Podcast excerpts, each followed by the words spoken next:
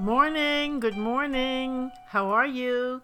This is Dr. Brenda Shoshanna back again with another episode of Zen Wisdom for your everyday life. Yours, yours and mine. Specifically for ours, everybody's everyday life. One life manifesting in so many different ways. One breath being breathed by so many different people, animals, trees, our everyday life. Again and again in this podcast, I make mention of the fact, of course, that our everyday life is not routine, it's not ordinary. It is very ordinary, but it's very beautiful and very magical and very ephemeral as well. That word is a beautiful word, ephemeral. It's like little cloud floating by. Of course, it doesn't seem that way when we're in the midst of it. seems very serious, very solid.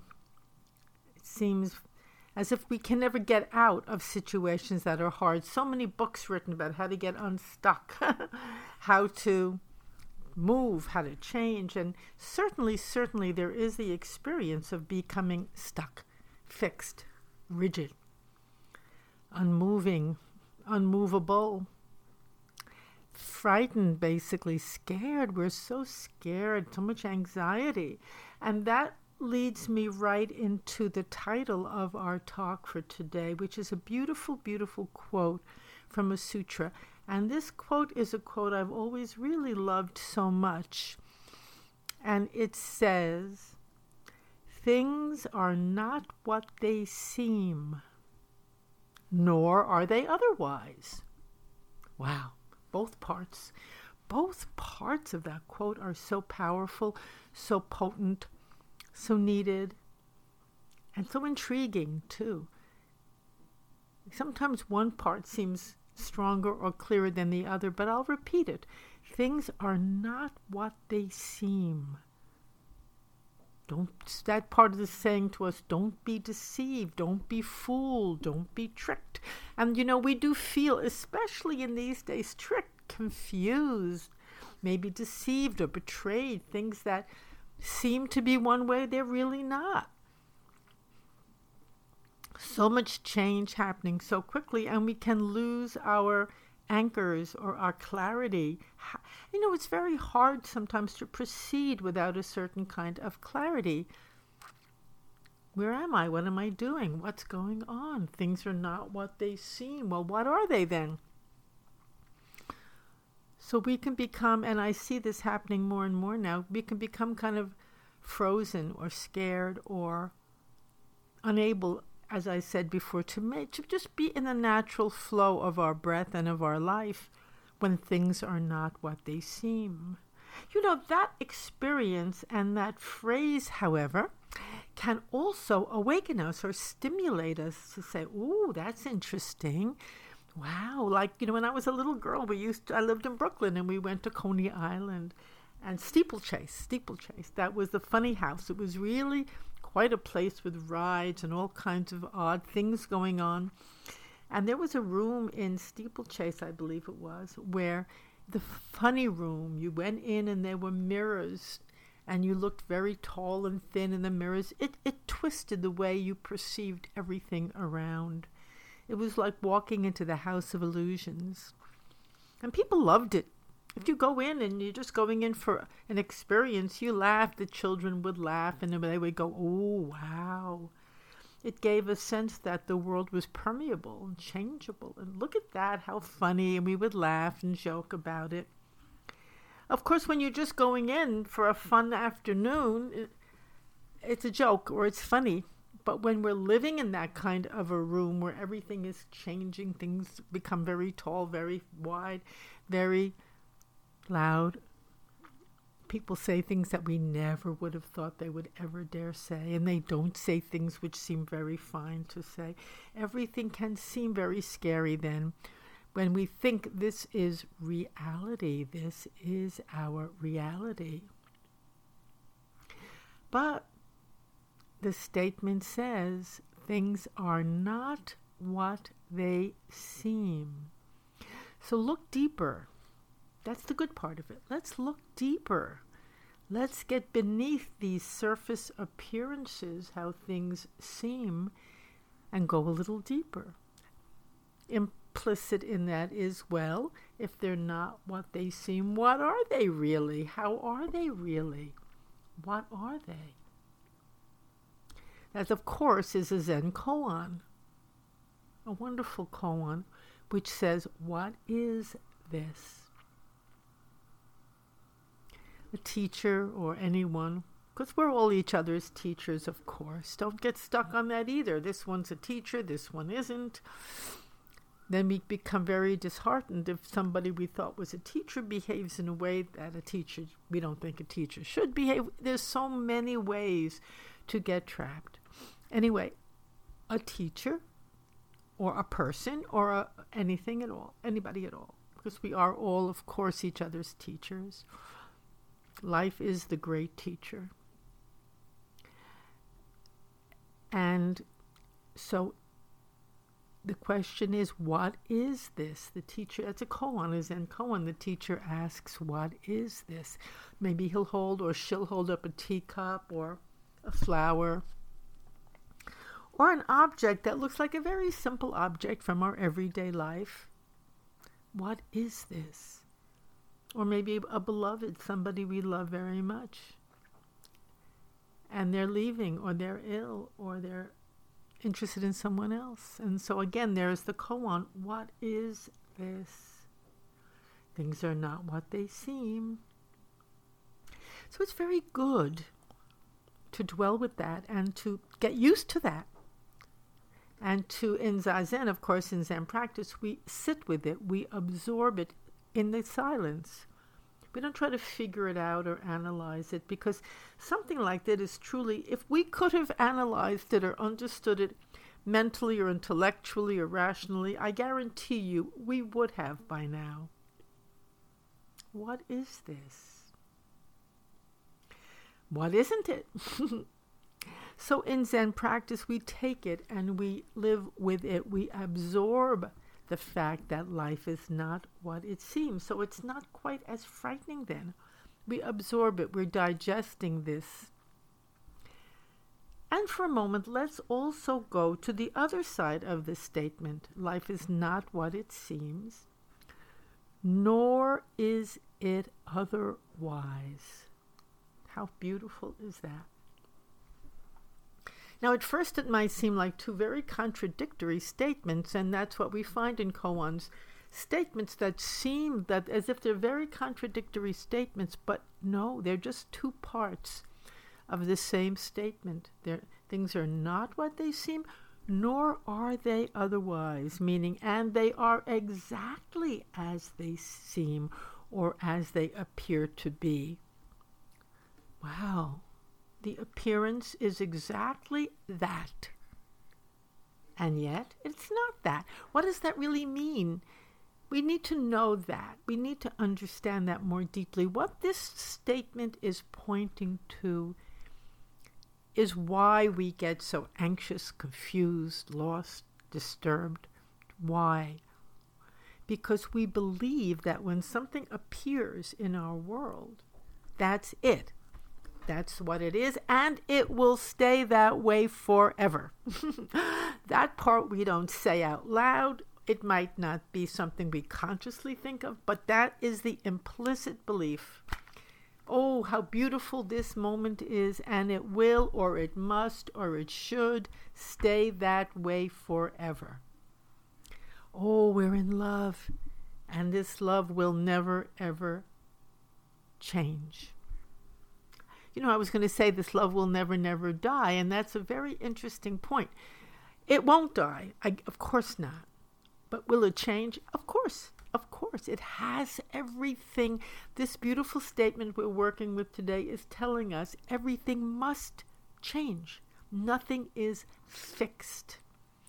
Nothing is solid in the way we think it is doesn't mean that love will die, doesn't mean that. It means there is that which is permeates our life, permeates forever and every life. But what appears has to change, has to grow, has to alter. So we get very confused when it does because implicitly we're expecting, demanding, and believing that everything is going to stay exactly that way. And we can, ca- somebody said, I can't count on this. We think we can count on something if it stays the same, and it gives us a sense of security, stability. I know where I am, I know what's going to happen, I know how to respond. I define my own life and the meaning of my life and the work of my life by saying everything is stable and that's how it will be. And of course, when we get great upheavals, like in the room at Steeplechase, or you could say life can feel to many like being in the funny farm at Steeplechase now, all the changes, huge, quick, very quick, one after another again, the sense of what can I count on? What can I depend on? Where am I? Who am I? All of that comes up. We don't know what to depend on anymore. Now, on the one hand, naturally, it brings a lot of fear, a lot of retrenching into a position sometimes. I'm in this group, but I'm not in that group. We try to hold, we're trying to hold on to define ourselves very rigidly or intensely. We're trying to hold on to what we knew or what we know, rather than viewing it all as a wonderful Zen teaching. Because this is the heart of Zen practice. Who am I in the midst of change? Where do I go? What can I count on? What is important now Something might have been very important in your life before, but it's not important now. And if you hear this noise in the background, I truly apologize to you. I, I, it's the drilling in my building, and I want to do the podcast now anyway because you never know when it starts and you never know when it stops. So that's part. Let's just include it. I'm decided today. I'm just including it as part of the koan of life and as part of the podcast as well. Nothing stays the same. Nothing stays the same. So things are not what they seem. Let's take that part of it again and say, okay, I am willing to confront or to experience or to even acknowledge the principle, the fact of change, change, change, even though I never could believe it really before. Where, how could it be? Someone I loved so much and was so close to for so many years, boom, all of a sudden they're gone. They passed away. Where are they? What were they? What did I think they were? That's just one little example of this continuing process.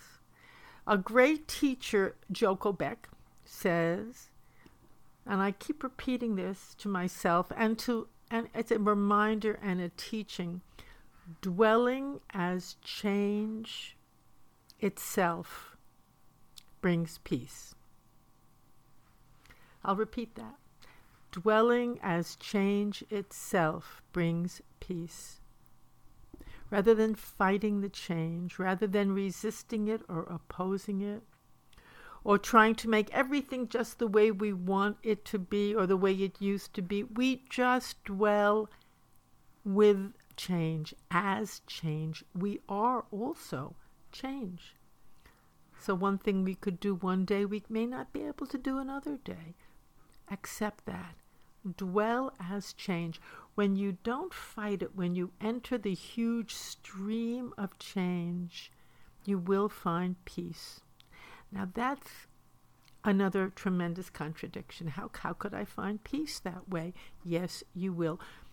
Because you'll be going with the flow, with the movement of life.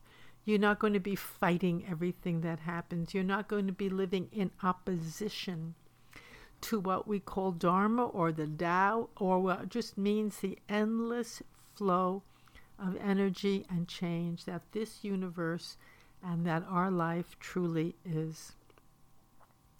As we accept it, as we live it, as we are it, some of our questions that we posed in the beginning, like, what is this? Like, who am I? Like, what am I doing here? They become the, the, the responses to them, the answers, the clarity bubbles up naturally.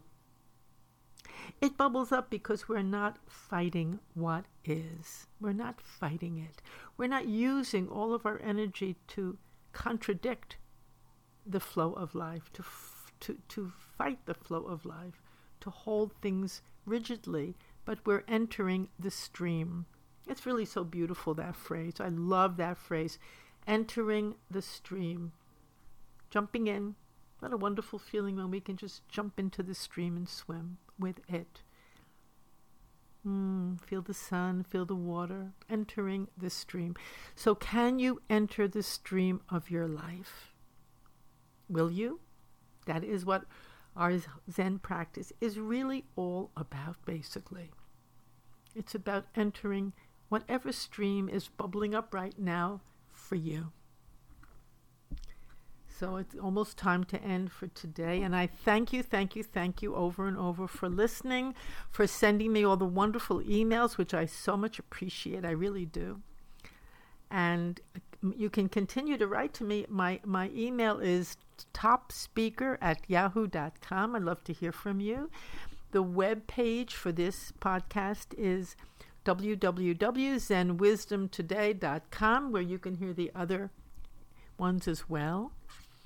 I wish you a beautiful, beautiful day, a beautiful week, a beautiful new year, and, mostly that I wish you to dance in the stream of change.